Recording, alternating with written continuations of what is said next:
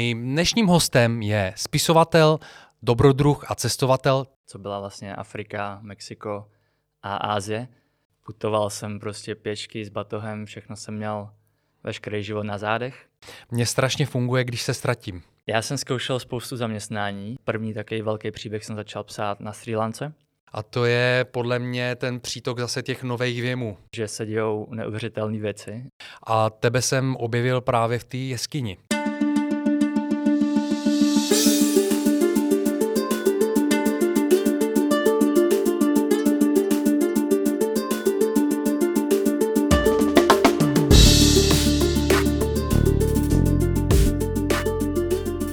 Vítejte do dalšího pokračování Athletic Longevity, podcastu o sportovní dlouhověkosti, ve kterém načerpáte svěží elán.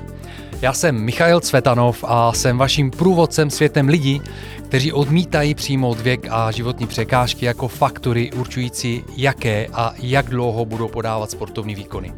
Právě naopak, využívají své zkušenosti proto, aby dál zůstávali na špici. Ať je ta pomyslná špice jakákoliv tu si určujeme každý sám. Mým dnešním hostem je spisovatel, dobrodruh a cestovatel Tom Jurka. Tome, ahoj. Ahoj Michale. Vítám tě do Athletic Longevity. Děkuji. Moc krát děkuji, že jsi přijal pozvání, protože vím, že teďko se zvrátil čerstvě z cest a je to vhodná příležitost, abychom ty cesty s tebou probrali. Takže vítej ještě jednou. Díky moc, vážím si toho. Uh, Tome, kde jsi teďko teda byl, prosím tě? Hmm. Teďka jsem skutečnil takovou menší cestu, menší, když to porovnám s těma ostatníma, co byla vlastně Afrika, Mexiko a Ázie. Tak teď jsem se jen tak odskočil na Kanárské ostrovy, mm-hmm. převážně na ostrov La Palma, kde jsem um, žil hodně dobrodružně, skoro tak bezdomovsky, řekl bych. Spal mm-hmm. jsem v jeskyních, na pobřeží, Putoval jsem prostě pěšky s batohem, všechno jsem měl veškerý život na zádech. Takže tohle byla poslední cesta. A No, wow, bylo to dobrodružství, jak říkáš, do čerství, ještě to tak jako zpracovávám, ještě jsem si nezvyk tady na tu zimu vůbec. když, jsi, když jsi se vrátil zpátky do Prahy, to je pár dní, ne? A týden zpátky. Týden zpátky, no. týden zpátky. My jsme s tebou komunikovali na Instagramu, to je, jak já jsem tě vlastně objevil. Je velmi zajímavý a já jsem hrozně vděčný tomu Instagramu, protože objevuju na Instagramu spousta zajímavých lidí a objevuju víc a víc uh, lidí, který právě bych si rád pozval do podcastu uh, na Instagramu. A tebe jsem objevil právě v té jeskyni. A to mě, to mě nadchlo. A nadchly mě, nadchly mě i ty posty, ty tek, texty, které si kolem toho psal a Jakým způsobem eh, si přišel mm, k tomu, že jsi začal psát, Tome? Hmm. No, tak to bylo přibližně 5-6 let zpátky, mm-hmm. když mi bylo 24 nebo 25. A to jo, to je takový další příběh, ale řeknu to v pár větách. Já se budu ptát potom na to, abychom to nějakým způsobem dál rozebrali. Jasně, já jsem zkoušel spoustu zaměstnání mm-hmm. a studoval jsem mimochodem i fakultu tělesné výchovy a sportu v se tady v Praze, takže jsem mohl být trenér a, nebo učitel tělocviku. A už na té škole jsem si uvědomoval, že to není úplně mé cesta. A zároveň jsem už na té škole psal něco jako blog, dá se říct, jmenovalo se to Nepřežívej, žij. A už tehdy jsem se prostě zajímal o takovou filozofii uh, toho života, jak skutečně uh, prožívat, žít, vážit si toho, co mám, ať už je to tělo, nějaký poslání, co tady mám udělat a tak dále. No a na, ten, na ty stránky jsem psal uh, články, ať už z cest, nebo nějaký životní takový moudra, a, nebo i ohledně fitness věcí jsem tam přispíval. A to byl tvůj osobní blog? To byl můj osobní blog, mm-hmm. přesně tak. No a potom myslím, že nějaká disciplína nebo uh, něco zkrátka jsem tam nezvlád a nechal jsem toho, ale už jsem věděl, že psaní mě baví a už jsem věděl, že ta škola mě nebaví. Tak jsem toho nechal a ve třetíku jsem ukončil vlastně vysokou školu. Mm-hmm. A vůbec toho nelituju, naopak jsem extrémně rád za to rozhodnutí a zkoušel jsem všelijaký práce, ať už to bylo rukama, jsem pracoval, dělal jsem střechy, dělal jsem podlahy, hrál jsem v reklamách, a pak jsem na Islandu žil rok a půl, dělal jsem tam průvodce, spoustu věcí, ale neustále zatím bylo pozadí toho psaní, protože vlastně první takový velký příběh jsem začal psát na Sri Lance. To bylo přibližně půl roku potom, co jsem nechal té školy. A byl to příběh, který jsem chtěl věnovat mému tátovi, který, a, dá se říct, tak přestal žít. A já jsem ho chtěl tím příběhem namotivovat, že vlastně ještě není pozdě, i přesto, že už mu bylo 70, že ještě není pozdě um, jako začít vlastně žít, vážit si toho času i toho těla a že může jako dělat cokoliv. Tak jsem napsal tady ten příběh ano, a zjistil jsem během toho procesu té tvorby, že se dějou neuvěřitelné věci, že jsem zažil takový štěstí, jako jsem nezažil jako u ničeho jiného. Někdy mi úplně ta ruka tak sama jela a já jsem se až divil, jako, že co to je a prostě bylo to skvělé. Takže tehdy jsem poznal, že mám psa, že se tomu mám věnovat. A pak to postupně narůstalo, narůstalo a během pár let jsem věděl, že to je vlastně ten hlavní smysl života, to moje poslání, co tady mám dělat. Tak píšu. velmi, velmi hezky popsané. Um, takovej, takovej hodně, hodně um, hluboký začátek. je, to, je to hezky, protože já se většinou, většinou se svými hosty dostanu do té hloubky postupně. Uh, hmm. A já jsem měl takový pocit z toho, když jsem tě, když jsem tě oslovil a když jsme komunikovali, že cítil jsem nějaký takový vábení a nějaký, něco, něco mě přitahovalo k tomu, abych právě si sedl s tebou jako ke stolu a povídal si jakoby s tebou a, a, a tak nějak jako hned u těch prvních věcí uh, mi to tak jako mi naplňuje, taky vidím, že, vidím, že opravdu to má, to má smysl tu s tebou být a sedět. Uh, a jak to dopadlo jako s tvým tátou? Přečetl jsi ten příběh? Nepřečetl. Nepřečetl. Bohužel umřel a, a ten příběh mám pořád u sebe v počítači a myslím, že se někdy dostane ven mezi lidi a splní ten účel, vlastně za kterým byl napsaný. Potěší třeba někoho jiného. Nicméně mm, vůbec jako nějak mě to extra nemrzí. Já mm-hmm. jsem v tu chvíli dělal tak nějak, jak nejlíp jsem mohl, jak jsem to cítil. A je to, jak to je. Rozumím tomu, ale táta, táta byl t- tou inspirací, abys to napsal, takže Přesně svou tak, roli tady v tomhle tom určitě vlastně. sehrál. Jsem za něj vděčný. To je skvělý, to je skvělý. ty jsi popisoval ten, ten mm, vlastně proces toho, jak ses dostal k tomu, že si to svoje první dílo, se dá říct, vlastně napsal ten, ten, ten příběh. Uh, a cítím, cítím z toho, že hodně asi jdeš cestou života tím, že nasloucháš svýmu vnitřnímu hlasu, svýmu srdci. Je to tak? Je to přesně tak. To je úplně základ v životě. Vlastně spojit se Někdo to může říkat srdce, někdo intuice, někdo duše. To je vlastně jedno, to jsou jenom slova, ale ano, je to tak. Snažím se um, nějaký ten vnitřní hlas opravdu poslouchat zároveň se snažím rozpoznat, kdy je to ten hlas a kdy je to třeba něco jiného, nějaký takový strach, protože tam může být dost tenká hranice mezi tím. A skutečně to chce mít jako vyvinutou tu intuici. A jsem přesvědčený, že například to cestování nebo obecně, když se člověk dostává za komfortní zónu a musí tak nějak uh, si poradit prostě v té situaci, tak tehdy tehdy ta intuice se posiluje a tehdy se líp propoje s tím vnitřním hlasem. Mm-hmm. Tam někde v tom neznámu, v, tý, a v tom diskomfortu. A jakým způsobem lze uh, to propojení s tou intuicí, s tím srdcem, s tou duší uh, podle tebe posílit, aby, aby si byl jistý, že to, je, že to je ono, že to je ten pravý hlas, že to není prostě jako nějaký vnitřní zase hlas, který, tě, který není ten pravý.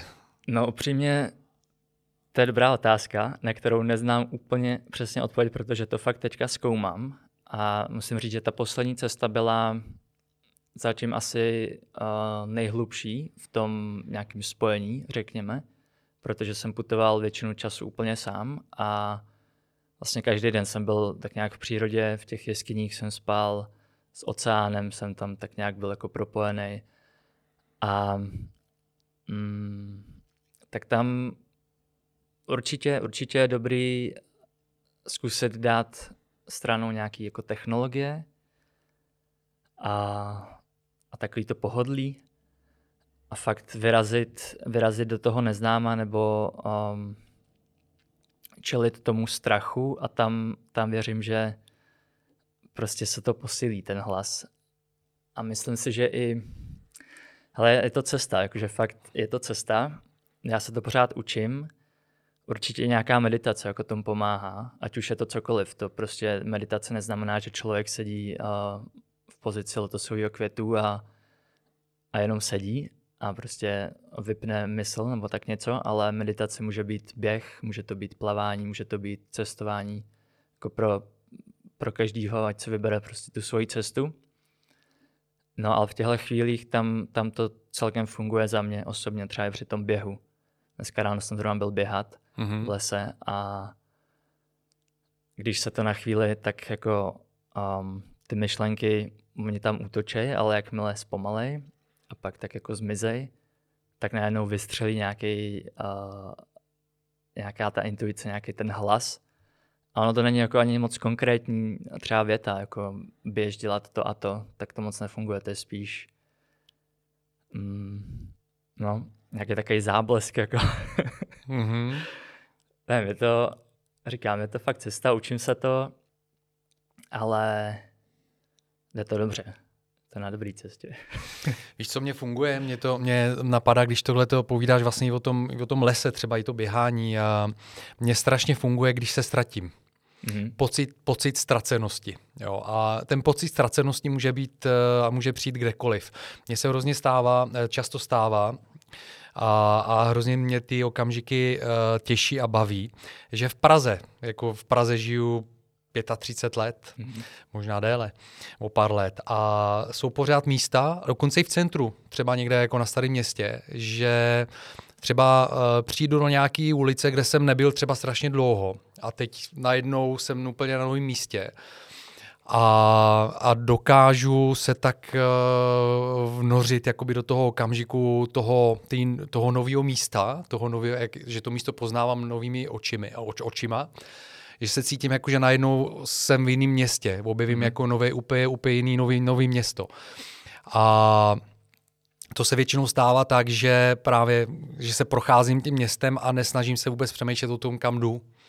A v tom okamžiku si myslím, že právě jsem vedený, se nechávám vést nějakou intuicí nebo nějakou mm-hmm. nevídomou rukou a, a to jsou ty okamžiky, kdy mám pocit, že že nerozhoduju právě um, myslí a mozkem, ale rozhoduju se srdcem, intuicí, ať tomu říkáme jakkoliv. Já rád využívám, používám to slovo srdce, že mm-hmm. se mhm. řídím srdcem. A tohle to je pro mě takový ten trénink i do života. Jo, že to je takový mini trénink na to, aby se člověk pak jako mohl nechat vést srdcem i celým životem a dělat vlastně docela, ne docela, ale všechna životní rozhodnutí. To jsme úplně krásně tak jako napověděl, protože třikrát to slovo řek a to je okamžik. A ono to vlastně spojený s přítomným okamžikem, ta intuice, že to trošku zavedu ještě do větší hloubky, ten rozhovor. Mm-hmm, pojď do toho. Ale uh, no hele, to je to o té přítomnosti. Tehdy vlastně se to všechno děje, protože většinou, když jsi v budoucnosti, tak se s tím spojuje nějaký strach uh, z čehokoliv, jakože nějaký nejistoty, prostě co bude, jak to bude a tak dále. Když jsi zase v minulosti, tak může, může být já nevím, nějaká lítost nebo co jsem udělal, neudělal a tak dále, ale tehdy uh, se ta intuice, no, to srdce nebo ta duše jen těžko jako protlačí přes tyhle hlasy nahoru. Takže skutečně, když jako tohle to vypneš asi v tom přítomném okamžiku, tak pak je daleko lehčí slyšet, co srdce, duši, intuici, cokoliv. Ten přítomný okamžik a žití v přítomném okamžiku, to je eh, výraz, který se hodně často používá. A myslím hmm. si, že dokud člověk vlastně jakoby nezažije skutečně, co to znamená, tak uh, hrozí tam, že to může vyznívat jako kliše. Souhlasím. Určitě. A mám, mám, jako, mám tu zkušenost, jo, ale eh, skutečně je to o tom vlastně zažít to a ono to chce, podle mě to chce nějakou, nějakou jako vědomou práci na sobě a skutečně vědomně se snažit uh, být tady a zde, mm-hmm. přítomen, to znamená vlastně přesně nemyslet na, na minulost, nemyslet vlastně na budoucnost. A jo, je to vědomá práce na to, aby to člověk začal zažívat vlastně jakoby ten přítomný okamžik. Já musím říct, že o, já to zvládnu asi tak pár minut denně. Jo, jo. Víš, jako jo. Že, že skutečně, jak říkáš, může to být kliše. Já si myslím, abych byl upřímný,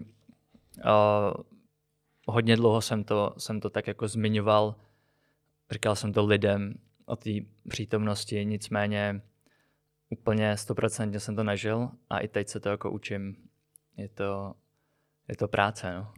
Je to fakt práce. A říkám pár minut denně, možná 10-20 se mi to podaří.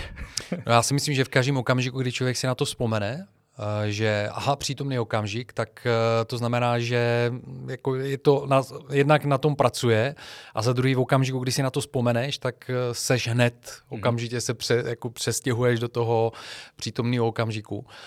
Um, jo, je to nějaký koncentraci asi taky, uh, je to ty meditace, jak říkáš, a meditace podle mě taky souhlasím s tebou, že může mít úplně různý, různý podoby že to je na každém jako individuální, že to není o tom sedět ano, v té pozici může lotosu. Být. A může, může být, může být taky, příjemný, taky, ale... taky příjemný.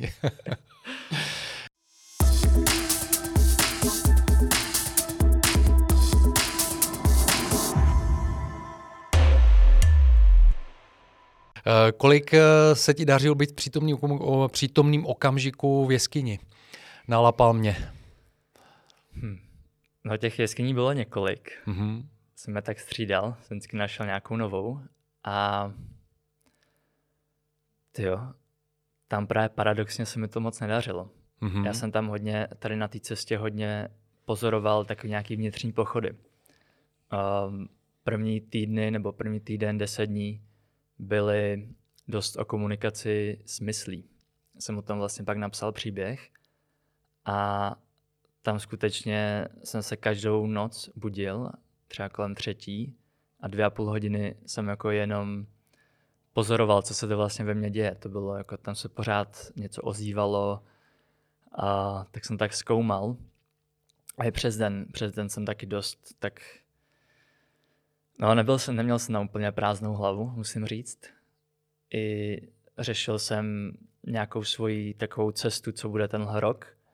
A ale děli se, jako přicházel mi vlastně ne nějaký negativní věci, ale spíš nápady. Že hodně jsem tam rozbíral, jak budu dělat tohle a tamto, čemu se budu věnovat, jo, že chci právě i víc mluvit k lidem, nejenom psát, ale dělat i různé přednášky a podobně. No a i nápady na příběhy mi chodily, takže možná když jsem hrál na ukulele, tak se mi to docela dařilo. Mm-hmm. Takové chvíle byly. Nebo když jsem plaval v oceánu, to je vlastně to je obrovský živel, kde uh, člověk cítí tu divokost a není úplně dobrý tam jako odbíhat od té přítomnosti, protože zrovna byly docela velké vlny, no většinou to, to období, co jsem tam byl. Tak jsem se soustředil na nějaký útesy, na plavání a podobně. Takže v jeskyni až tak moc ne, ale víc na té cestě třeba. Když jsem ten den putoval, tak uh, tak se mi dařilo jako být v tom pohybu uh, v té krajině, kde se zrovna nacházím, nebo v tom oceánu. Teď jsi, mě, teď jsi mě napověděl zase ty na dvě věci. Jo. Jedna věc je uh, možná taková pomůcka jako k tomu přítomnému okamžiku. Jo. Jednak, hmm. jak jsi říkal, že jsi v tom oceánu a musíš nějakým způsobem být přítomen, aby, se, aby jsi neublížil, protože máš respekt k, tý, k tomu živli a ke všem potenciálním rizikům, které jsou kolem. Jo. Tak to je, to je jedna věc, že si myslím, že to je svým způsobem, možná se to dá nazvat eh, vystoupení z toho komfortu, jo, mm-hmm. ten diskomfort, eh, který je hodně moderní poslední dobou a jako vyhledávání diskomfortu. A podle mě eh, právě zatím, zatím spousta lidí hledá takový ten biohacking, Jo, že, a to je hrozně technický, hledá se prostě jakoby různý, různý výkony toho těla, jak vylepšit výkon těla, výkon mysli a podobně ale přitom je to velmi jednoduché pro mě vystoupit vlastně z té komfortní zóny a ten benefit je vystoupení z té komfortní zóny je, že tě to dostane automaticky do toho přítomného okamžiku, protože musíš mít plný respekt k tomu přítomnému okamžiku v tom diskomfortu, aby si prostě neublížil. Je to úplně jednoduché. Jo. A pak druhá věc jsou ty procházky, o kterých si říkal, eh, ta nová, nebo ta krajina. A to je uh, to, co já jsem říkal o tom, že se ztracím, že jsem rád ztracený. Hmm. A to je podle mě ten přítok zase těch nových věmů. Jo, mě naprosto baví být někde na novém místě, nový, nový město, nový, nová příroda, protože to je to, co naplní úplně všechny tvoje věmy a to ti taky pomůže být v přítomném okamžiku, protože ti to pomůže vypnout hlavu, vypnout vlastně mysl jako takovou, hmm, nebo ten tok těch myšlenek. Jo. Takže to jsou, to jsou pro mě takový dva, dva klíče, asi z mnoha dalších, které existují pro to, aby člověk žil v tom přítomném okamžiku. To je pěkný, jak jsi řekl o tom diskomfortu, tak jsem si uvědomil, nebo uvědomuji si, že právě dneska to hodně lidí posouvají úplně jako do šílených rovin a um, to je zase taková tenká hranice, kdy, nebo za mě aspoň jako podle mě, tenká hranice, kdy právě třeba jdeš do toho oceánu a máš vůči němu respekt a jdeš tam s takovou jako i pokorou. A pak mezi tím, kdy um, už je fakt, jako jsou velké vlny a ty tam jdeš jenom proto, abys tak nějak jako tu hranici posunul úplně někam do nemožna.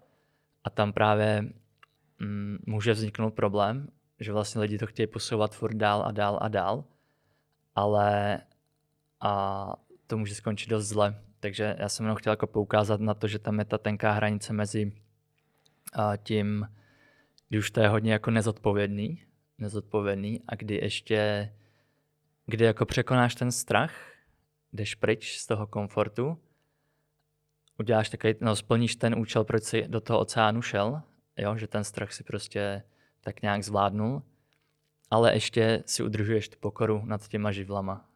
Mm-hmm. Nevím, jestli to úplně vyšlo najevo, jakože co se snažím říct, ale uh, no někdy, jak říkáš, jako dneska už to posouvá fakt do šíleností. Občas to se tak děje. Možná i tam hraje trošku ego roli. No já nad tím přemýšlím, jak tě poslouchám, protože to je velmi zajímavý téma. Mě jednou napsal jeden posluchač podcastu na Instagramu, kdy měl jsem hosta, o kterým jsme se právě o tom bavili a bavili jsme se o tom, jak transformovat strach do respektu. Mm-hmm. A bavili jsme se o věcech eh, typu seskok padákem, eh, strach z výšky a podobně. A já jsem tam říkal něco podobného, že něco v tom smyslu, že bych eh, chtěl překonat svůj strach z výšky, protože když jsem opravdu ve velké výšce, stojím někde na útesu a podívám se, podívám se dolů, tak jako to je místo, kde, ze kterého mám obrovský respekt, strach. Jo. Mám pocit, že mě napadají různé věci typu, jako co, jaký by to bylo, kdybych skočil a podobně, jo. takový šílenosti. A, a to je z toho strachu, nebo na vysoké budově. A s tím hostem jsme se bavili o tom, že bych rád tohle to překonal, protože mám pocit, že v tom je uzamčený nějaký můj skrytý potenciál. A ten, ten posluchač se mě napsal na Instagram a ptal se, jestli si nemyslím, že tohle je zase právě odborávání nějakého e, přirozeného půdu záchovy. A já jsem nad tím zauvažoval tak, že dneska žijeme v takovém naprostém komfortu, že půd záchovy úplně, který jako máme přirozený v sobě, tak daleko od toho, kam se můžeme dostat, že vůbec že to, si to nemyslím. Jo. Ale na druhou stranu, to, co říkáš, postupně krok za krokem člověk se dostává na tu hranici, kdy asi musí překonávat, nebo začne skutečně překonávat jako nějaký vrozený půd záchovy. A nevím, nevím, kde ta hranice končí. No, no ono se to furt posouvá. To je, to je jako to, co já když se teďka otáčím zpátky a pozoruji nějaký ty zážitky z cest, kdy mi přišly jako šílený, co se tam dělo, tak teďka už je to normální. A třeba co jsme, co jsme dělali v té Africe, nebo co jsme tam jako zažívali, tak na začátku to byl jako šok, úplně takový nový prostředí, nový lidi a tak dále. Pak jsme si zvykli a postupně jsme jako míru nějakého dobrodružství posouvali dál a dál a dál. až uh, nám skutečně jako šlo o život několikrát. Mm-hmm. Takže to už může být potom nebezpečný. Mm-hmm. No a je fajn, když ti lidi dají zpětnou vazbu, že tě tak jako trošku uzemněj, že třeba napíšou zprávu, ale tohle jako, to už je trošku moc, nebo uh, to, co žijete, je úplně fascinující, neuvěřitelný a tak dále. I v tom jako pozitivním slova smyslu je dobrý, když ti napíšou nebo připomenou, ale uh, ten život, co teďka děláš, to je skvělý, inspiruje mě to a tak dále, protože on na to člověk jako rychle zapomene a může se dostat do takové té fáze, kdy chce víc a víc a tam se zasekne, protože když pořád chceš víc a víc, tak vlastně myslíš jenom na to, co zatím nemáš a to je nebezpečný. Mm-hmm. Je dobrý si připomínat vlastně to, co máš, to, co žiješ, přítomnost. přesně tak, přesně tak. Ty jsi mi teď uh, nahodil jiný téma. Já jsem se podíval na tvůj blog, hmm. respektive na tvé stránky. Jo, a tam máš příběhy. Jo, hmm. Máš tam čerstvý příběh uh, právě jako z té Lapalmy. Jo, no. a velmi hezky se to čte, velmi to hezky jako jde, takhle jako plyne. A mě z toho okamžitě napadaly otázky u každé ty kapitoly, kterou si tam měl. A jedna z těch kapitol je právě o tom chtít víc. Mm-hmm. A, a o tom, to je, jako hrozně široká, hluboká otázka, která se dotýká jak spousta různých oblastí jako dnešního života samozřejmě. Protože ten dnešní život je postavený na té formulce, na té mantře chtít víc. Jo? Každý tak. rok prostě víc a víc a víc. Jo? Já mm, vlastně pracuji v marketingu, to je moje profese a marketing je o tom, že každý rok neustále víc a víc. Biznis jako takovej. A a já nevím, jak, jaká je podle tebe alternativa tady proti tomu. Ty jsi říkal jako žít v přítomním okamžiku, ano, ale jak, jak vlastně porovnat, a to se zase vracím k tomu, co jsme teď probírali, uh, že chtít víc a víc i v tom i toho diskomfortu. Uh, jaká, je, jaká je k tomu ta alternativa? Jo. Jinak začnu tím, že děkuju, že jsi tak našel čas na ten příběh, to si vážím. Alternativa. Hmm. Podle mě je dobrý tomu věnovat pozornost. A víš, chtít víc nebo chtít něčeho dosáhnout je podle mě skvělý. Já jsem přesvědčený o tom, že každý na zemi přišel vykonat nějaký dílo, prostě ať už to je psaní knih nebo uh, být dobrá máma a tak dále, jako to může být cokoliv. No a jsem trošku ztratil tu myšlenku, co jsem chtěl říct. Jo, o té pozornosti, že mm, všímat si toho, víš, aby, aby člověk se do toho právě nezamotal v tom smyslu, že pořád jenom myslí na to, co ještě nemá, ale uvědomovat si to, co má a zároveň tak jako s pokorou dosahovat nějakého toho cíle. A ten cíl to nemusí jako znamenat vždycky, že něco víc.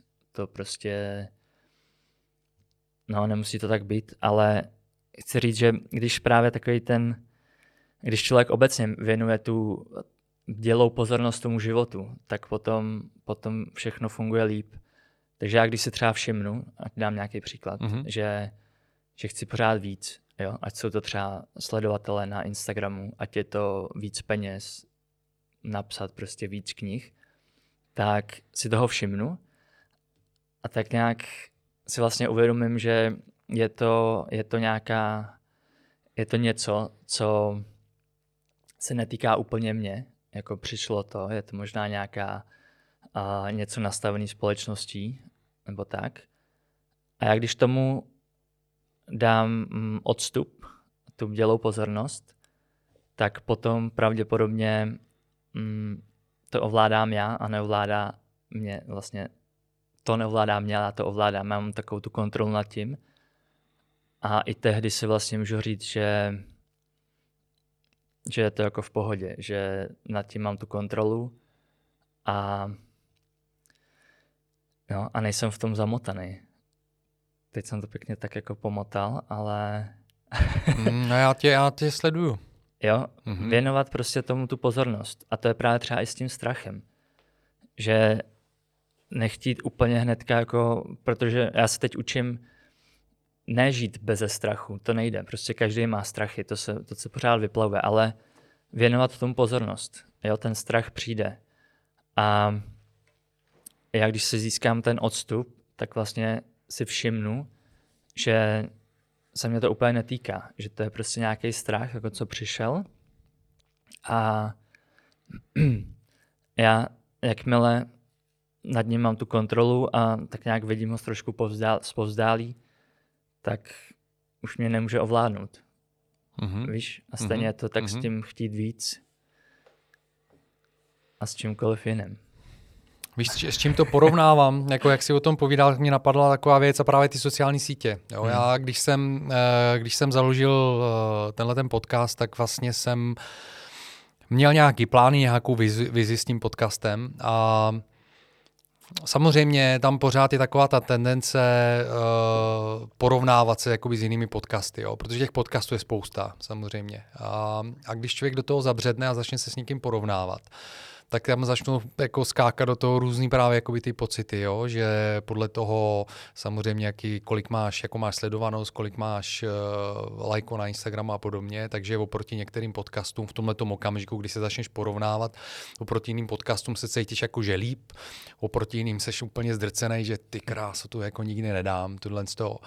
A já si po každý opakuju jednu věc, uh, já nedělám podcast proto, abych se s někým porovnával a já nedělám podcast, abych byl lepší než jiný podcast, který možná je v tom duchu. Já dělám podcast, protože mě to hrozně baví. Hrozně mě to baví potkávat se s lidmi, jako seš ty. Eh, hrozně mě to baví s nimi mít tyhle ty rozhovory, které mám hrozně, hrozně mě baví uh, šířit to dál. Jo. A pro mě to je, to je ten cíl, proč jsem to udělal. Já v tom opravdu cítím jako osobní naplnění. Hluboké osobní naplnění, které jsem dlouho necítil v nějaký, nějaký činnosti, kterou mám v životě. Takže to je pro mě důležitý. Takže já jsem, pokaždý si to řeknu, mě nezajímají prostě jiný podcasty. Já to nedělám proto, abych tady měl jako nejlepší podcast eh, v Čechách nebo kdekoliv. Já to dělám, protože mě to baví a dokud to, mě to bude bavit a naplňovat, tak já to budu dělat. A to vždycky mě přetáhne úplně na jinou, na jinou kolej. Jo? Takže já se, já se, ano, na jednu stranu se zajímám o jiný podcasty v tom, že jsou nějaká, je nějaká inspirace, nějaký nápady, které, aha, mohl bych to dělat takhle, mohl bych to dělat možná jinak ale tam to končí. Jo. A mm, přestal jsem opravdu uh, si říkat, jo, hele, ten měl tohohle hosta, jako, no to je super, toho bych taky chtěl. Kurník, proč jako nebyl nejdřív u mě a takovéhle věci. Jo. A to, jsou, to je ten vnitřní malý hlas toho malého já, který jako neustále tě porovnává s někým. To je ale skvělý, děkuji, no. že jste řekl. Přesně to porovnávání, to, to je další uh, taková cesta jako do, do záhuby, že porovnávat se s ostatníma to je, to je hodně nebezpečný, protože každý má nějakou jako tady svoji cestu. A Přesně tak. Stejně tak víš, že se někdo najde prostě to svoje publikum, tak to neznamená, že to publikum uh, nemůže mít třeba rádo i, toho, i někoho dalšího. A nebo že prostě vždycky, jak to říkáš, že když, to, když je to baví, tak to je základ. To je úplně, to je skvělý, jako fakt to je nejlepší, co člověk může dělat. Když to otočíš a dělal bys to třeba jenom pro lidi, ale nebavilo by tě to, tak by to skončilo vlastně dost zle. Takže ty jsi na té lepší cestě, kdy tě to baví mm-hmm. a ty lidi prostě přijdou. Víš, ten, kdo k tomu má přijít, tak k tomu přijde. Mě, mě napadá, je to, je to přesně tak a, a mě to navazuje na věc, kterou jsem si přečetl eh, v těch eh, tvých příbězích. Ty se tam dotýkáš eh, otázky autenticity a, a žít sebe. Hmm. To je moc hezký, jak jsi to nám napsal, jako žít sebe a pro mě je to přesně tady o tom, že v okamžiku, kdy se člověk vlastně dostane do toho porovnávání se s jinýma, tak už nežije sebe, už mm-hmm. žije někoho jiného. Mm-hmm. A, a to je podle mě i ten problém té mantry chtít víc, protože chtít víc je oproti čemu. Jo, jako... Ha, to je vždycky, tak. potom se dostáváš vlastně do nějakého toho mainstreamu, který je podřízený jedný daný, jednému danému kritériu a všichni se s tím kritériem porovnáváme, jako že chceme oproti tomu být víc, tak nežijeme prostě sami sebe v tomhle okamžiku. A to je obrovská škoda potom. Mm-hmm. Pěkný. To tom se pak jako, při, jako připravujeme prostě o to, o, o té kráse a bohatství tady tohle života. Jo. A to se, mi, to se mi líbí na tom, co děláš, co děláš ty, že mně přijde v té, že ta jeskyně, to je ta cesta k tomu žít sebe. Mm-hmm. To určitě. Ono, uh, jo, ta jeskyně byla super. Um, a to žít sebe, já chci jenom říct, že to je taky takový proces, kdy uh, jo, mě tam, když, když to čet, tak tam byly vlastně i, i pochybnosti, obrovské pochybnosti, které to tak tu cestu provázejí. A takže tím jako chci poukázat na to, že, že ne, že bych úplně ve 30 si byl jako sebejistý životem a úplně kráčel po jasně daní cestě až do smrti, to ne, tam pořád jsou strachy a ty pochybnosti a tak dále. Ale tady na té cestě se mi opravdu podařilo mm, takový daleko hlubší spojení. A skutečně, no, žít sebe. to je taky taky trošku kliše, ale proč já ne? myslím, že to má, jo, proč ne, proč ne, jako já myslím, že, že to vychází, když to vychází z vlastní zkušenosti, kde hmm. popsal, jak by tu zkušenost si zažil a dokázal to popsat tady těmi slovy, tak zatím je obrovská pak jako životní, životní zkušenost. Jo. Hmm. Milí přátelé, v rozhovorech s mými hosty se snažím dozvědět, jaké oni mají osobní typy na to zůstat ve formě a zachovat si sportovní výkonnost v každém věku.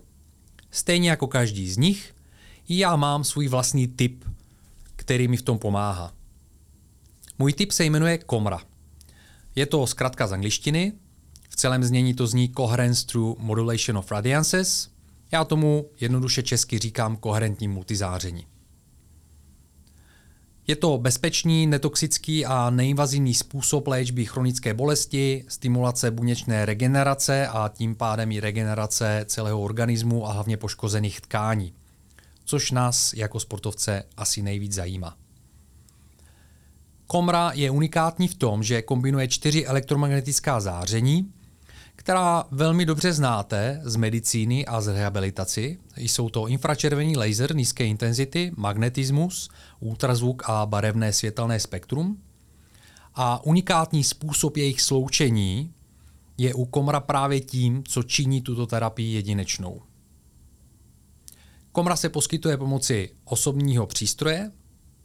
Je to kompaktní přístroj, který můžete nosit sebou v tašce, v kapse a můžete si poskytnout ošetření komra na turnaji nebo klidně na tréninku a nebo klidně v MHD.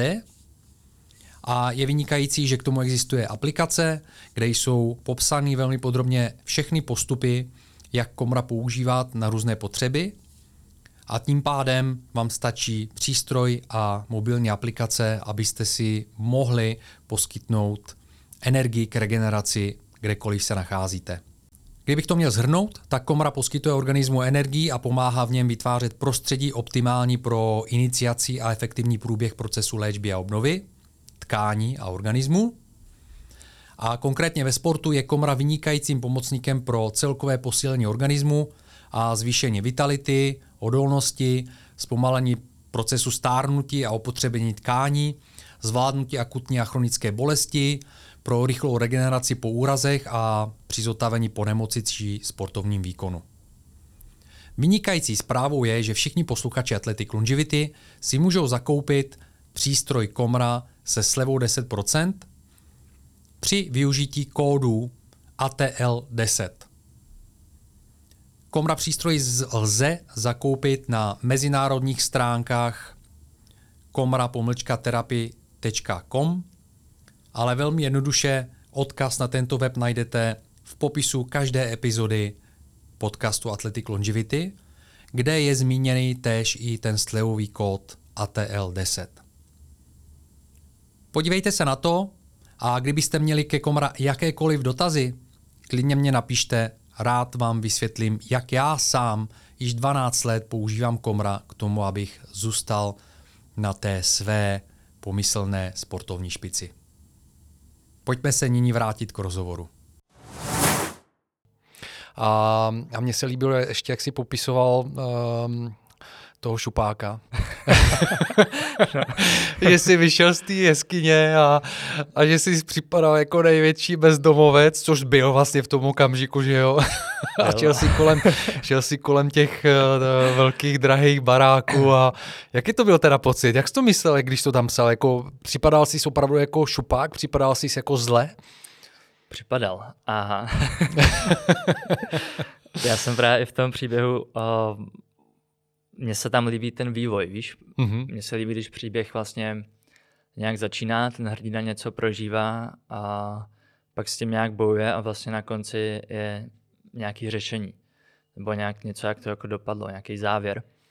Tak to se snažím držet a tady to tak hezky vyšlo, že skutečně ten šupák byl um, byl nějaký stav, kdy, mě, kdy prostě jsem měl ty pochybnosti, kdy jsem uh, ty čísla tak tam jako řešil, dá se říct. No ale hlavně ten fyzický vzhled. A když jsem tak jako se jenom koupal v tom oceánu a oblečení už jsem si dlouho nebral, teď jsem si dělal oheň, že každý večer, takže to dost načichlo. A pak se nám už objevily ty skrony od jídla a řekl jsem si, to, to už je jako fakt moc. A vešel jsem do baru, abych si nabil přístroje. Až tak ty lidi se na mě jako podívali. Já si říkal, ale to asi už nějak jako cejtěj a no tak jsem to utnul a přemístil jsem se do, do města tehdy. Jak jsem se dal dokupy, začal jsem psát a vlastně na konci toho příběhu je to uvědomění, že, že to byla moje volba a být tím šupákem. Stejně jako, víš, jediný my jsme zodpovědní za ten život, takže za každou tu volbu, kterou uděláme, mě nikdo nenutil, abych jel na La Palmu, abych uh, žil v jeskyních jako bezdomovec, abych prostě uh, měl na sobě batoh se všema věcma, abych prostě se týden pořádně neumil. Mě k tomu nikdo nedonutil, to fakt byla jenom vol- moje volba být s tím šupákem. Takže jsem pak za to převzal tu zodpovědnost se vším všudy a zodpovědně jsem se zase dal dokupy. Umyl jsem se. A... Já ti něco prozradím mimochodem. Na tom Instagramu to takhle vůbec nevypadá. Hmm. Na tom Instagramu vypadáš velmi dobře. Jo, aspoň v mých očích. Jo. Nevím, jak ostatní tví fanoušci, ale víceméně vidím z těch reakcí a podobně, že jo, samozřejmě ty fotky jsou hezký.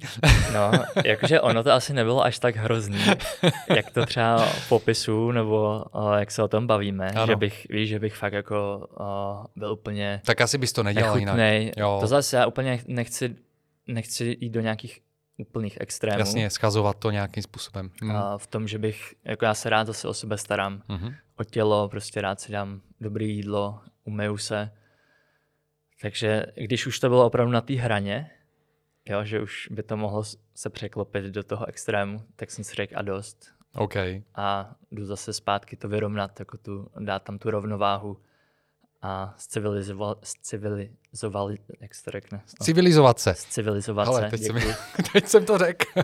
Civilizovat se. Ano, ano, a ano. víš, má nějaký taky zase sociální styky s lidma a tak dále. Tam právě i ten, i ten uh, i ta část rovnováhy, kdy já bych rád obecně do života jako aplikoval mm-hmm. rovnováhu. A tady to právě bylo být ten týden v jeskyni, venku, putovat sám, bavit se sám se sebou, zkoumat tohle a tam to, jako co se děje uvnitř. A potom, když už to došlo k té hraně, tak zase se vrátit do města, povídat si s lidma, chodit ulicema, tak, tak je to pro mě úplně ideální. Víš, nechtěl, mm-hmm. bych, nechtěl bych ten extrém žít dlouhodobě ve městě, ani se otrhnout od společnosti a, od společnosti a vlastně být jenom v jeskyni. A něco mezi, to mi vyhovuje. No já myslím, že teď si odpověděli na tu otázku um, hledání, hledání vlastně ty hranice toho diskomfortu. Jo, protože pro mě, podle mě, teď si to říkal, je hrozně důležitá ta rovnováha. Mm-hmm. Jo, takže, takže možná, možná je to o tom, že když jdeš i do nějakých velkých extrémů, tak um, člověk, člověk se na ty extrémy dokáže připravit. Jo? Já si myslím, že když, když člověk opravdu jde krok za krokem a překonává nějaké hranice eh, ve svém životě, ale překonává je krok za krokem a s respektem a připravuje se a, a snaží se opravdu omezit uh, takový ty, tak, taková ta míra ty, toho blbýho rizika mm, nedomyšleného. Jo? Typu jak, jak ten um, Rakušan z Red Bullu, jak skákal vlastně z, z, z, z orbity. Mm za, za orbitou nebo na hranici, na hranici skákal padákem uh, skoro vlastně z kosmu, jo? ale on se dostával postupně, postupně se dostával jakoby na tu úroveň tím, že se já nevím, jak dlouho mu to trvalo, protože je to navíc, navíc to profesionál, navíc měl kolem sebe tým, který samozřejmě vyhodnotil všechna, všechna ta rizika a připravil toho, aby těch, těch, ty rizika snížil. Ale uh, teď, jsem, teď jsem oskočil stranou, ale tam jde o to, o to rovnováhu, jo? Jako právě, že OK, jako jdi do nějakého extrému, ale zároveň pak to vyrovnej s tím, že zase se vrátíš ochotně do toho komfortu a užíváš si ten komfort asi pravděpodobně Přesně a čerpáš tak. z toho. Určitě, určitě.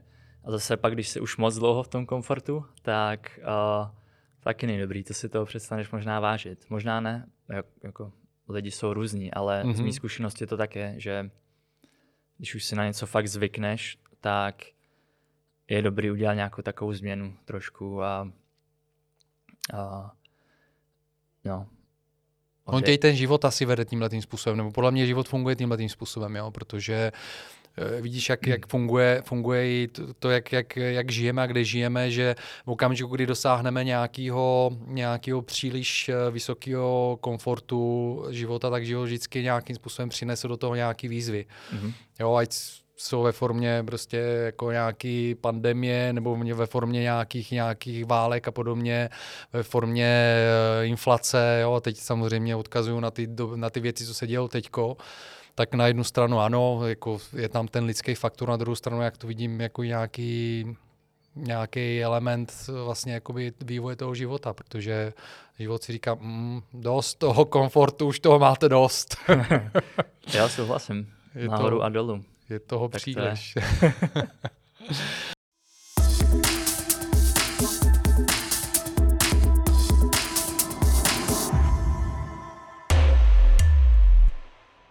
Tome, mám tady jednu krásnou knížku vedle hmm. sebe, hm. Cesta dvou. Cesta dvou. To je knížka, kterou uh, Tom napsal. Kdy jsi vydal tu knížku? A podzim 2000... Ne, počkej. Vlastně léto 2021. My jsme ji právě vydali s Patricí, která ano. je taky na obálce. Ano. My jsme ji spolu, já jsem ji teda napsal, ale spolu jsme ji vytvořili, spolu jsme ji tak nějak přivedli na svět. A bylo to, byl to jako hodně zajímavý proces toho vydávání, protože ta, ten příběh je z oblasti jihovýchodní Asie, mm-hmm. ze západní Papuji taky a, a podobně. Nicméně potom ten proces vydávání se odehrával v Africe kdy mm-hmm. my jsme vlastně přeletěli na Zanzibar, tam jsme se pronáli jako hodně, hodně low-costový ubytování, který jsme sdíleli se štírama, s hadama, s pavoukama. Je dobrá společnost. Elektřina jako nefungovala pořádně na tož nějaký internet. A odtud jsme řešili vlastně spolupráci s korektor, korektorkou, jako mm-hmm. potom s mm-hmm. ilustrátorkou, s grafikem, s tiskárnou a tak dále. Byla to výzva. No, pak jsme se přesunuli do Tanzánie, kde, kde to pokračovalo, vlastně ty práce na knize. A ještě Patricie vytvářela e-shop, mm, kde se ta kniha vlastně bude prodávat, tak jsme Aha. řešili i zásilkovnu, jak se to bude posílat lidem, v jakých balících a podobně. Do toho jsme zaučovali moji mámu, která ty knihy měla posléze posílat. A, takže tohle bylo z Tanzánie, do toho jsme se vymysleli, že si koupíme starý kola a pojedeme ze severu Tanzánie do jeho Africké republiky, do Kapského města, 6000 kilometrů. Okay. aby jsme toho neměli málo, toho dobrodružství.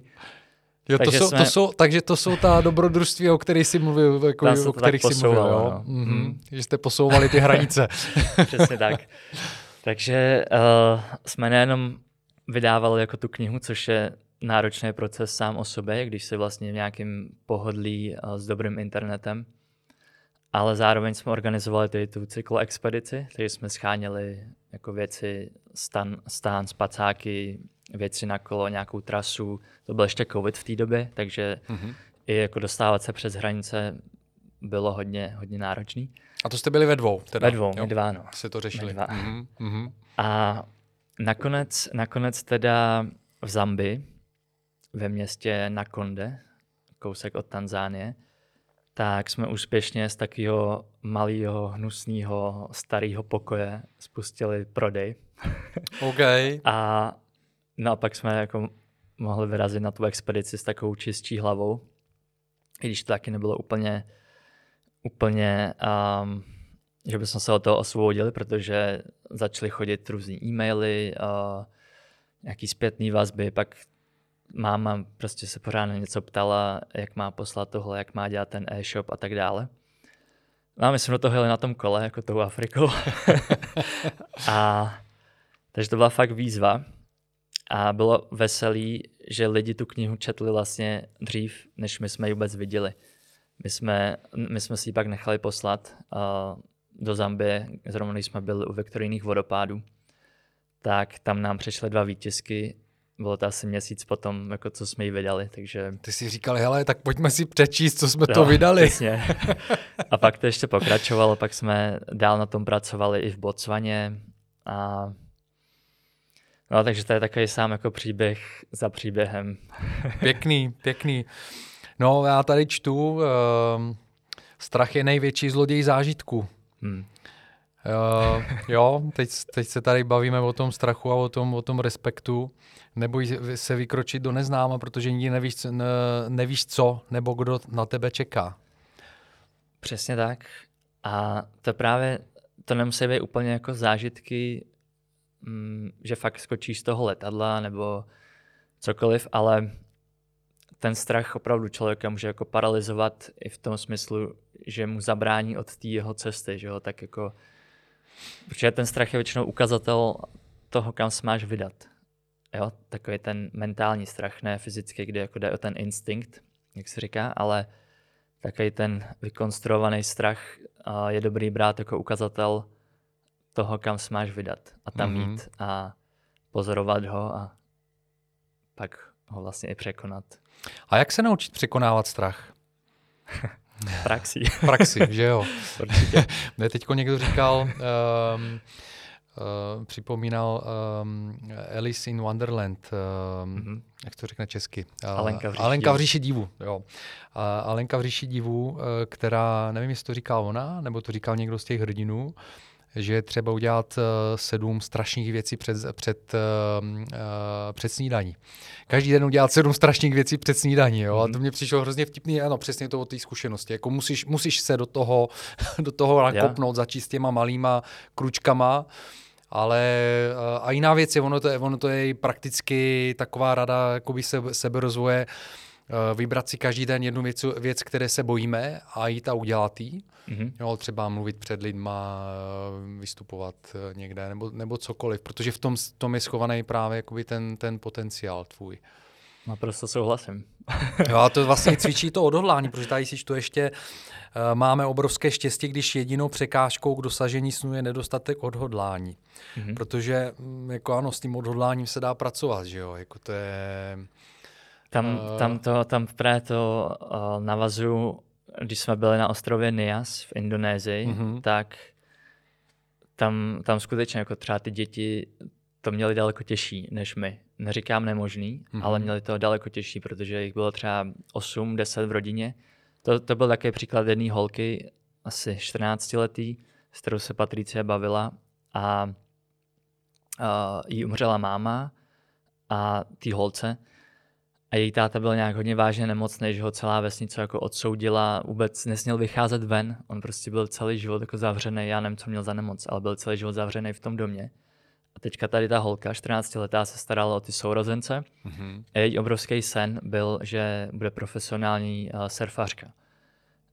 A, ale jako tam, tady z nějakého ostrovu, kde sice byla skvělá vlna, kam jako lidi jezdili hodně surfovat, ale i tak pro ní, že měla na starostu rodinu a že tam jako byla opravdu jako chudoba, ne jako to, co my tady, my tady máme všechno, tak u ní byla priorita zajistit nějaký základní potřeby, jo? třeba vodu, jídlo a postarat se o ty sourozence. A my vlastně už tady vodu, jídlo a další základní potřeby máme tak nějak vyřešený, takže můžeme tu energii dávat do jiných věcí, právě do, ně, do těch snů a podobně.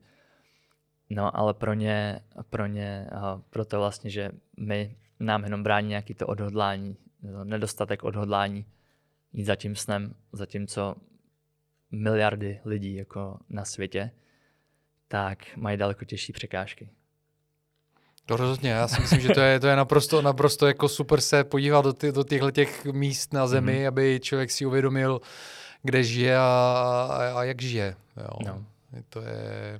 Tam i vlastně oni chodí do školy a většinou mají možnost stát se třeba kluci, jo. Stanou se buď rybářem, protože to je na ostrově a jejich táta je rybář, to jsou buď rybáři, nebo nějaký obchodníci na trhu, no, nebo sbírají banány, zemědělci a to je všechno.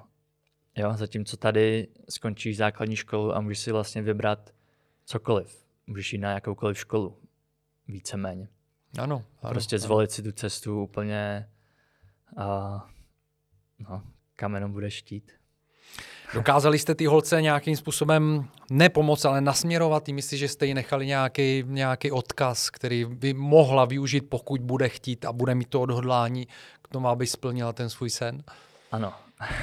Ona, říkám, bavila se s ní hlavně Patricie, ale, ale vím, že mi právě a vím, že říkala, že jí tak jako domlouvala, že prostě jestli má ten sen, tak ať si za ním jde, jako nějaký takový ty základní uh, motivační věty, myšlení samozřejmě jako upřímně, no, že, že to není vůbec nemožný, protože ona ta holka jako surfovala úplně úžasně. To byla obrovská vlna na tom Niasu a ona tam na tom jezdila jak, no, jak kdyby na tom prekně vyrostla. Jako fakt byla skvělá. Takže vím, že Patrice ji tam tak domlouvala, ať se zatím jde, za tím snem a že to bude dobrý.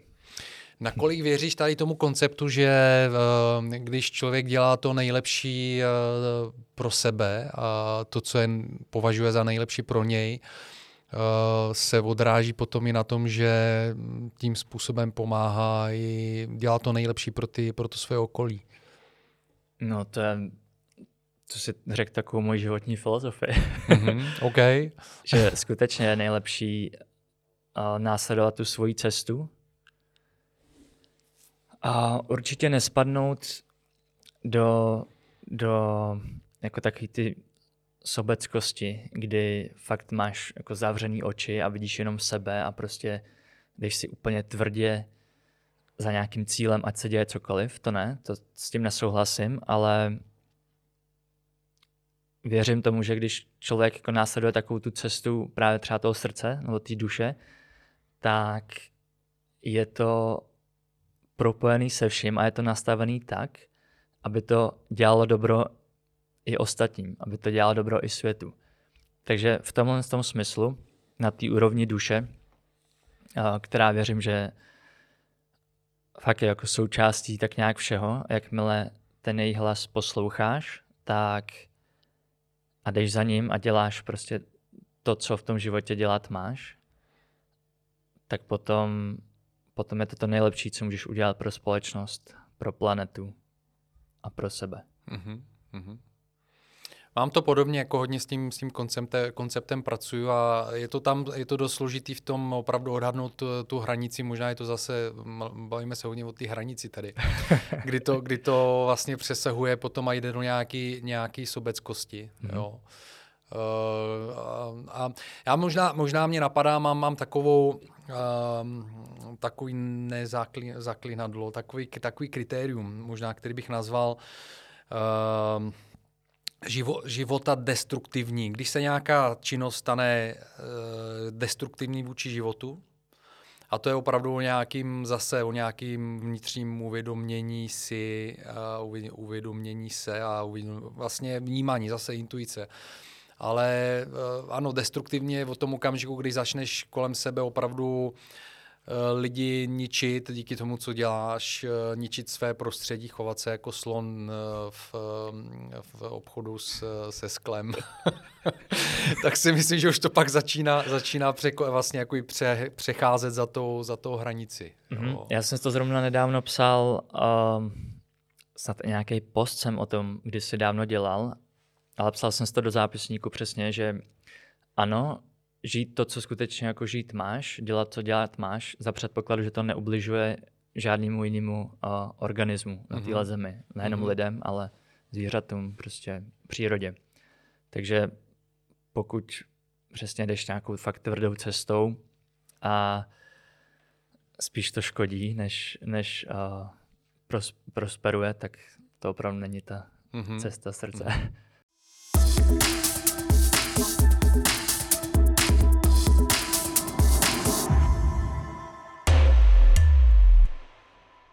Tome, já tady vidím na začátku ty knížky, eh, když u ní ještě chvilku zůstaneme. Teď, jo, tady tohle sto.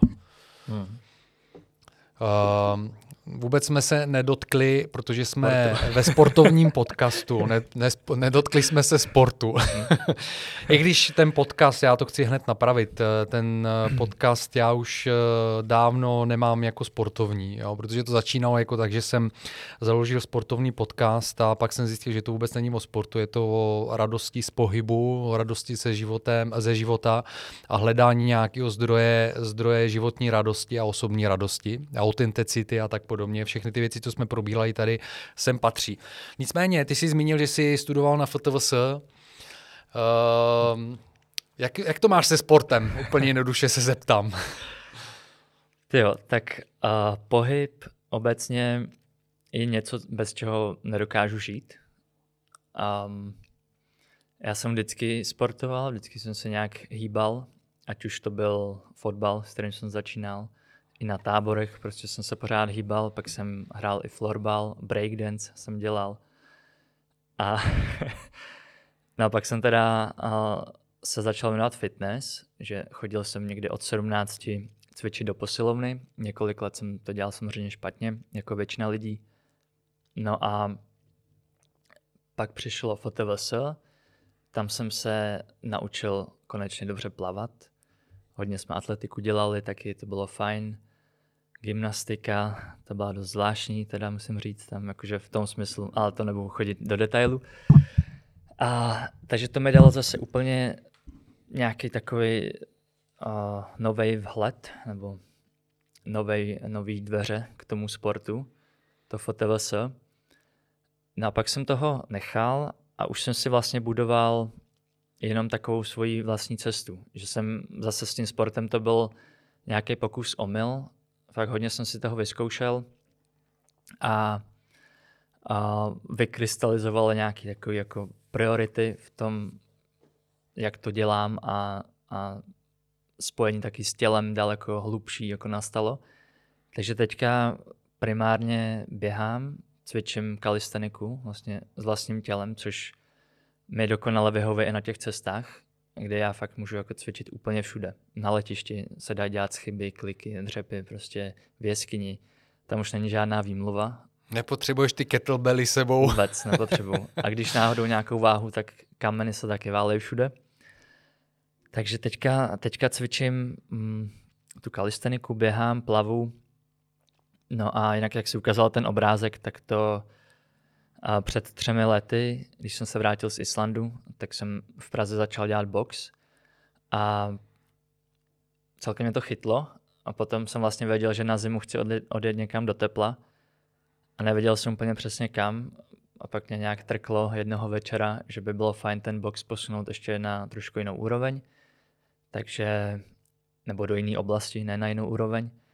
Takže jsem si řekl, že poletím do Tajska a že kde jinde trénovat tajský box než v Tajsku. Mm-hmm. tam je to ideální.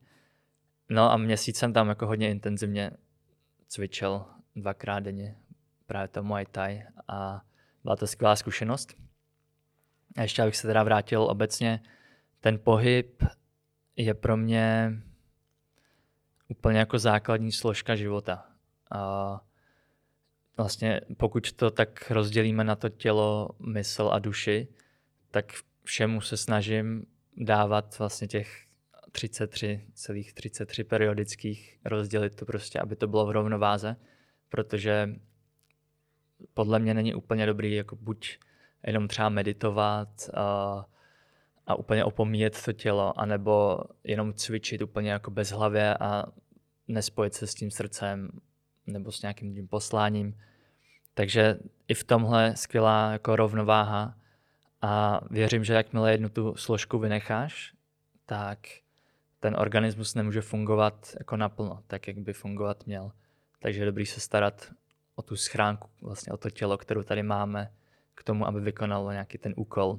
Mm-hmm. Takže tělo, pohyb je pro mě stejně důležité jako strava, jako vzduch. Prostě když třeba celý den sedím a píšu, tak pak potřebuji se jít proběhnout, potřebuju jako jít cvičit.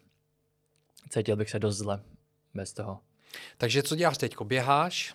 Běhám a plavu, teda plaval jsem hodně v tom oceánu. Teďka tady do bazénu zatím ještě jsem ještě nebyl po tom návratu, mm-hmm. ale nejvíc tu kalisteniku, jakože Kalistenika. Fakt, um, mm. z chyby kliky, kliky ve stojice dělám, dřepy na břicho a mosty, miluju mosty. Jo. Takže Málo se, málo se ohýbáme obecně, jako no. to je naprosto nepoznaný pohyb eh, moderní civilizace mm. nebo západní civilizace. Za mě je most jeden z nejdůležitějších cviků vůbec. Mm. To je úplně jako základ. To ti vybuduje takovou, takový svaly jako kolem té páteře, ideální, že ti to tak pěkně chrání, jsi pružný a No. A vůbec já si myslím, že po, pohyb uh, páteře a vlastně pánve, jo, že to jsou takové opomíjené pohyby, že uh, i člo, člověk vlastně čím je starší a čím má sedavější vlastně zaměstnání, tak eh, ty pohyby právě uh, ty páteře a ty pánve přestává, přestává vlastně dělat a, a v ty pánvi je, je jako oheň života v podstatě, mm. jo, a takže, takže takový ty tak různý, já nevím, třeba, třeba mm, ženy dělají orientální tance a podobně, to je podle mě jako super, že na jednu stranu samozřejmě v tom oni vidí nějaký, nějaký estetický uh, přínos, ale že to vypadá hezky a sexy, ale podle mě tam je jako zatím obrovská biomechanika. prostě, jo. Souhlasím. Jinak ještě je zajímavé, že to cvičení, když mi bylo těch 25-26, tak rozhodl jsem se, že teda budu psát, mm-hmm. tak jsem se bál, že to bude další z věcí, kterou zkusím a nevydržím u ní. Protože já jsem to takhle měl, že jsem vždycky něco zkusil, natchnul jsem se pro nějaký povolání a už jsem si byl stoprocentně jistý, že to je to, co mám v životě dělat. A pak třeba za měsíc jsem toho nechal a řekl jsem si, to není pro mě. A bál jsem se, že to bude i s tím psaním. A právě jsem nedávno našel takové zápisky, kde jsem to cvičení použil vlastně jako takový příklad toho, a no pozoroval jsem, říkal jsem si to, jak je možný, že cvičení už mi drží tak dlouho, jako jak to převést nějaký ty návyky i do toho psaní abych vydržel i u toho. Ano. Prostě jsem to cvičení jako zkoumal a dělal jsem si závěry, které jsem vlastně chtěl přenést i na to psaní. Vybudovat si disciplínu i, i v tom psaní. Protože ve cvičení mám a v dalších věcech, věcech trošku jako pokulhává s tím uměním. No, takže... A jak si to podařilo teda? jsem se trošku uh, bál, že se zeptáš. Protože no, vlastně... protože jako hezky, hezky tam jdeš do toho, do toho tématu a mě to zajímá. Já, když jo? jsem o tom mluvil, tak jsem říkal, tyjo, na co jsem vlastně přišel. Ježíš, co jsem to řekl, teď to budu muset vysvětlit. no, um, víš co, fakt, fakt to teďka úplně nedokážu přesně říct. Ale to cvičení, já bych skoro řekl, že a to cvičení jako reprezentuje tu, jak jsem řekl, to tělo, tu jednu třetinu toho celku. Mm-hmm. Tělo, duše, mysl a vlastně to psaní naplňuje tu duši. Takže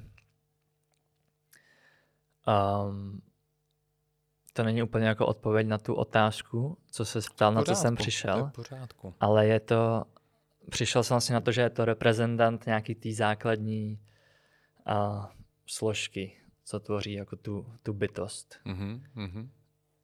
To mě teďka jako napadlo vlastně, jsem za to rád, pak si to zapíšu. no, eh, poslechneš si nahrávku, máme to nahraný, takže to je fajn. Ty píšeš o té disciplíně vlastně v tom příběhu, mm-hmm. co jsem, eh, který jsem tady načnul a a píšeš tam i o tom, protože jsi zmínil teď o tom to psaní a, a mně se líbí to, že, že jsi se rozhodl, že budeš eh, to povolání spisovatel vlastnit. Eh, že jsi měl na tím nějaké pochybnosti a podobně. Já nevím, teď jsem to nazval po, jako povolání, to asi není úplně povolání, to je nějaká životní cesta spíš pro, pro tebe. Jak to vidíš? Psaní? Ano, psaní. A to, že jsi spisovatel, protože píšeš o tom, že jsi měl nějaké pochybnosti o tom, jestli jsi spisovatel, nejsi spisovatel. Když se člověk stane spisovatelem? To je právě dobrá otázka. uh, já to beru jako povolání. Beru to, beru to jako práci, nebo snažím se to brát jako práci.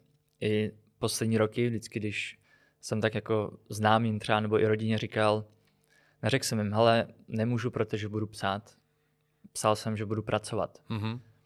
A potřeboval jsem to tak jako oddělit a nazývat to práci, protože potom se ta disciplína buduje snáš, že vlastně když to bereš jako práci,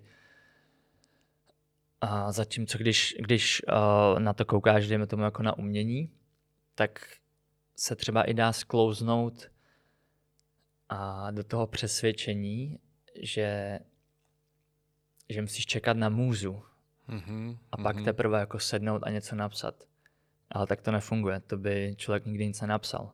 Kdyby jenom čekal, až ho jako něco osvítí, právě musíš, musíš se k tomu sednout jako do práce, i když vůbec netušíš, o čem budeš psát, tak si sedneš k tomu papíru s tou tuškou a zkoušíš. Jo? Prostě dáš si třeba nějaký čas denně, jako by se zdal na normální práci a věnuješ se tomu. A buď odejdeš s tím odpoledne nebo večer, že si napsal jeden odstavec nebo jednu větu, anebo třeba deset stran.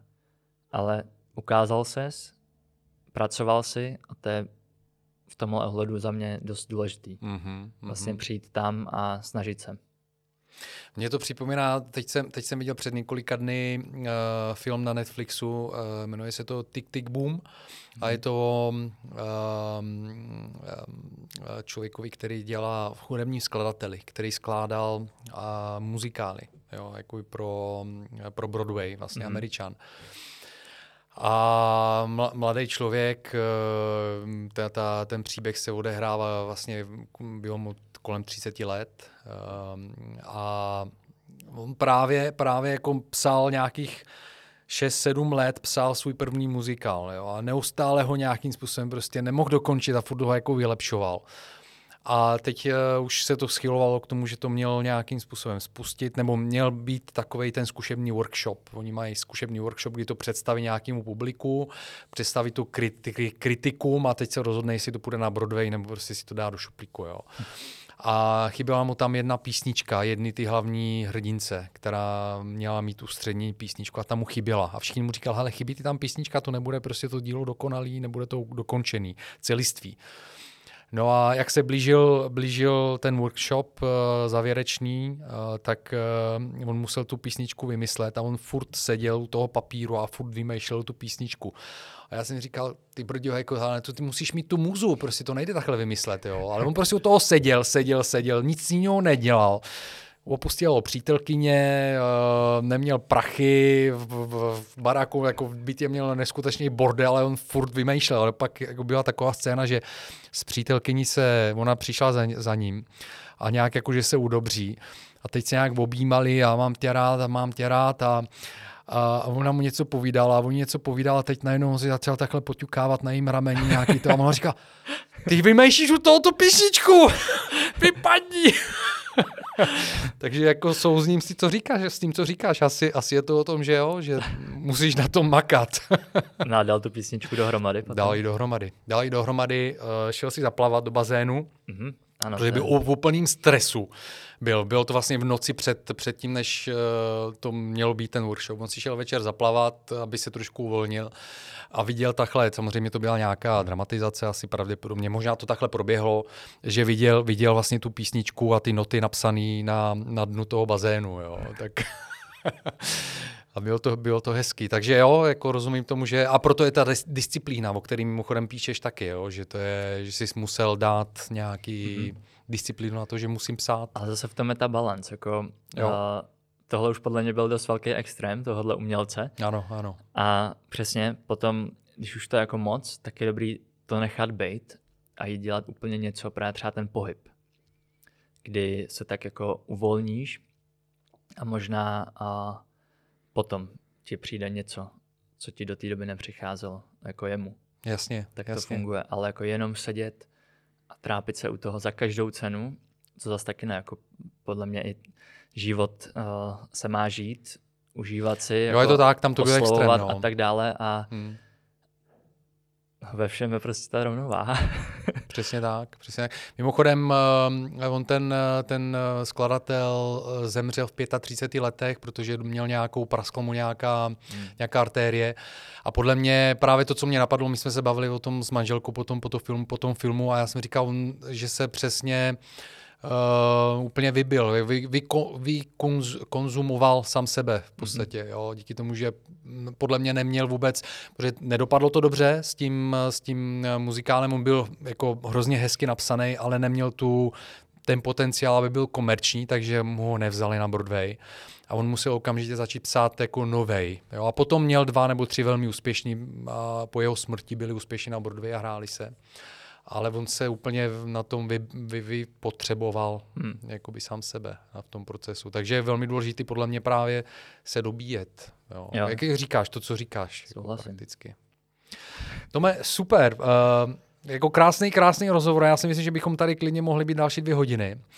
Uh, nechme si možná něco na příště, protože určitě věřím, že před tebou jsou uh, nové cesty a výzvy, jako, o kterých bych si rád s tebou popovídal, až, až um, to zažiješ všechno.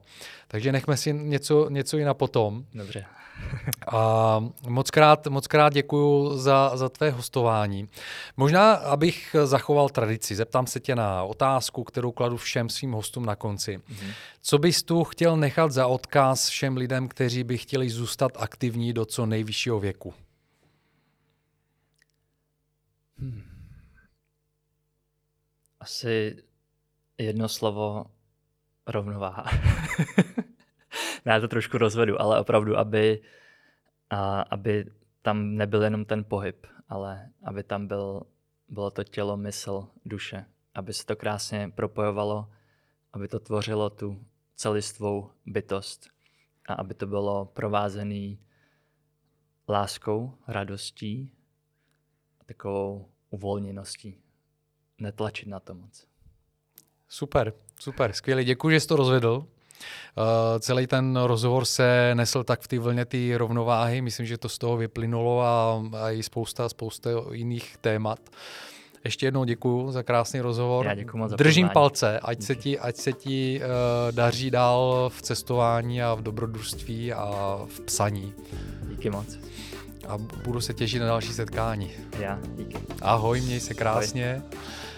Přátelé, moc děkuji, pokud jste si poslechli rozhovor do konce. Uh, doufám, že vás bavil stejně tak uh, jako i mě uh, s takovým skvělým hostem. Určitě sdílejte rozhovor dál i mezi svými kontakty, aby se dostal k co nejvíce lidem a dál se rozšiřovala komunita posluchačů Athletic Longevity. A pokud jste doteďka nezačali podcast odebírat, tak uh, můžete začít na YouTube, uh, můžete začít i na některých podcastových platform, platformách jako Spotify, Apple Podcasts, Google Podcasts. A nebo můžete sledovat i podcast na Instagramu, uh, kde sdílím úryvky z rozhovoru a různé fotky z různých zážitků, kterým bývám se svými hosty a s jinými lidi, lidmi z prostředí pohybu a sportu. Děkuju, zachovejte mi přízeň a podcastu a uvidíme se příště. Mějte se krásně, ahoj.